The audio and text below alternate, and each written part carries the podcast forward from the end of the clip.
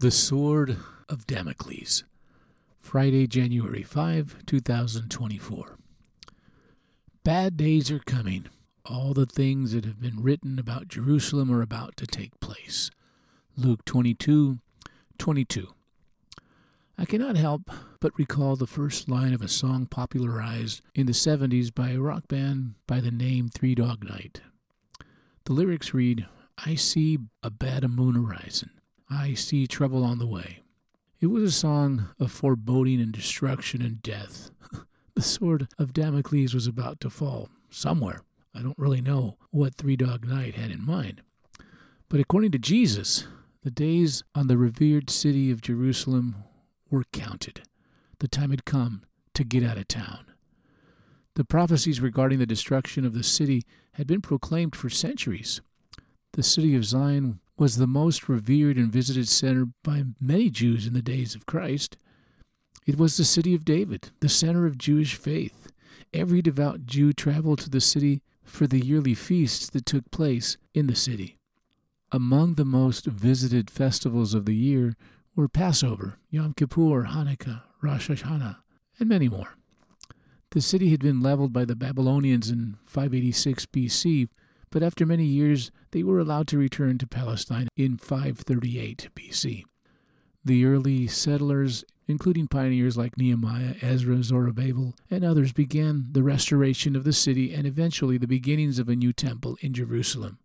Thanks to Herod the Great, a ruthless despot who lived on both sides of the first centuries, the Temple Mount was immensely expanded and beautified over 46 years.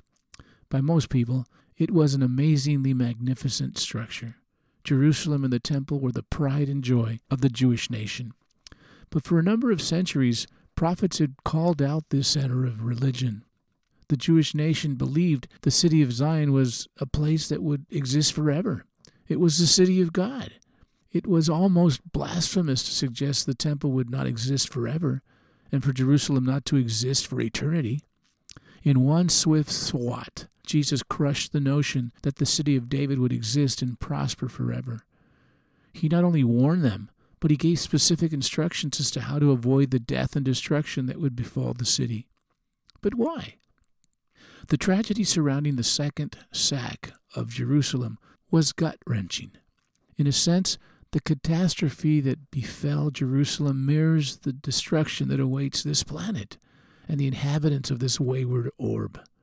Remember, no work or edifice of humanity lasts forever. All human entities are doomed from the beginning with a time stamp.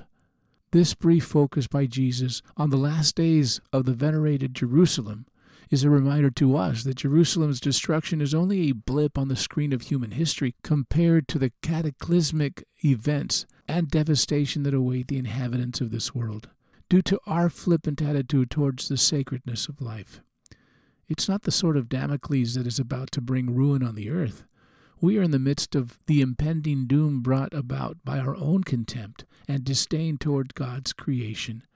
The days of leisure and hedonism are about to come to an inevitable end.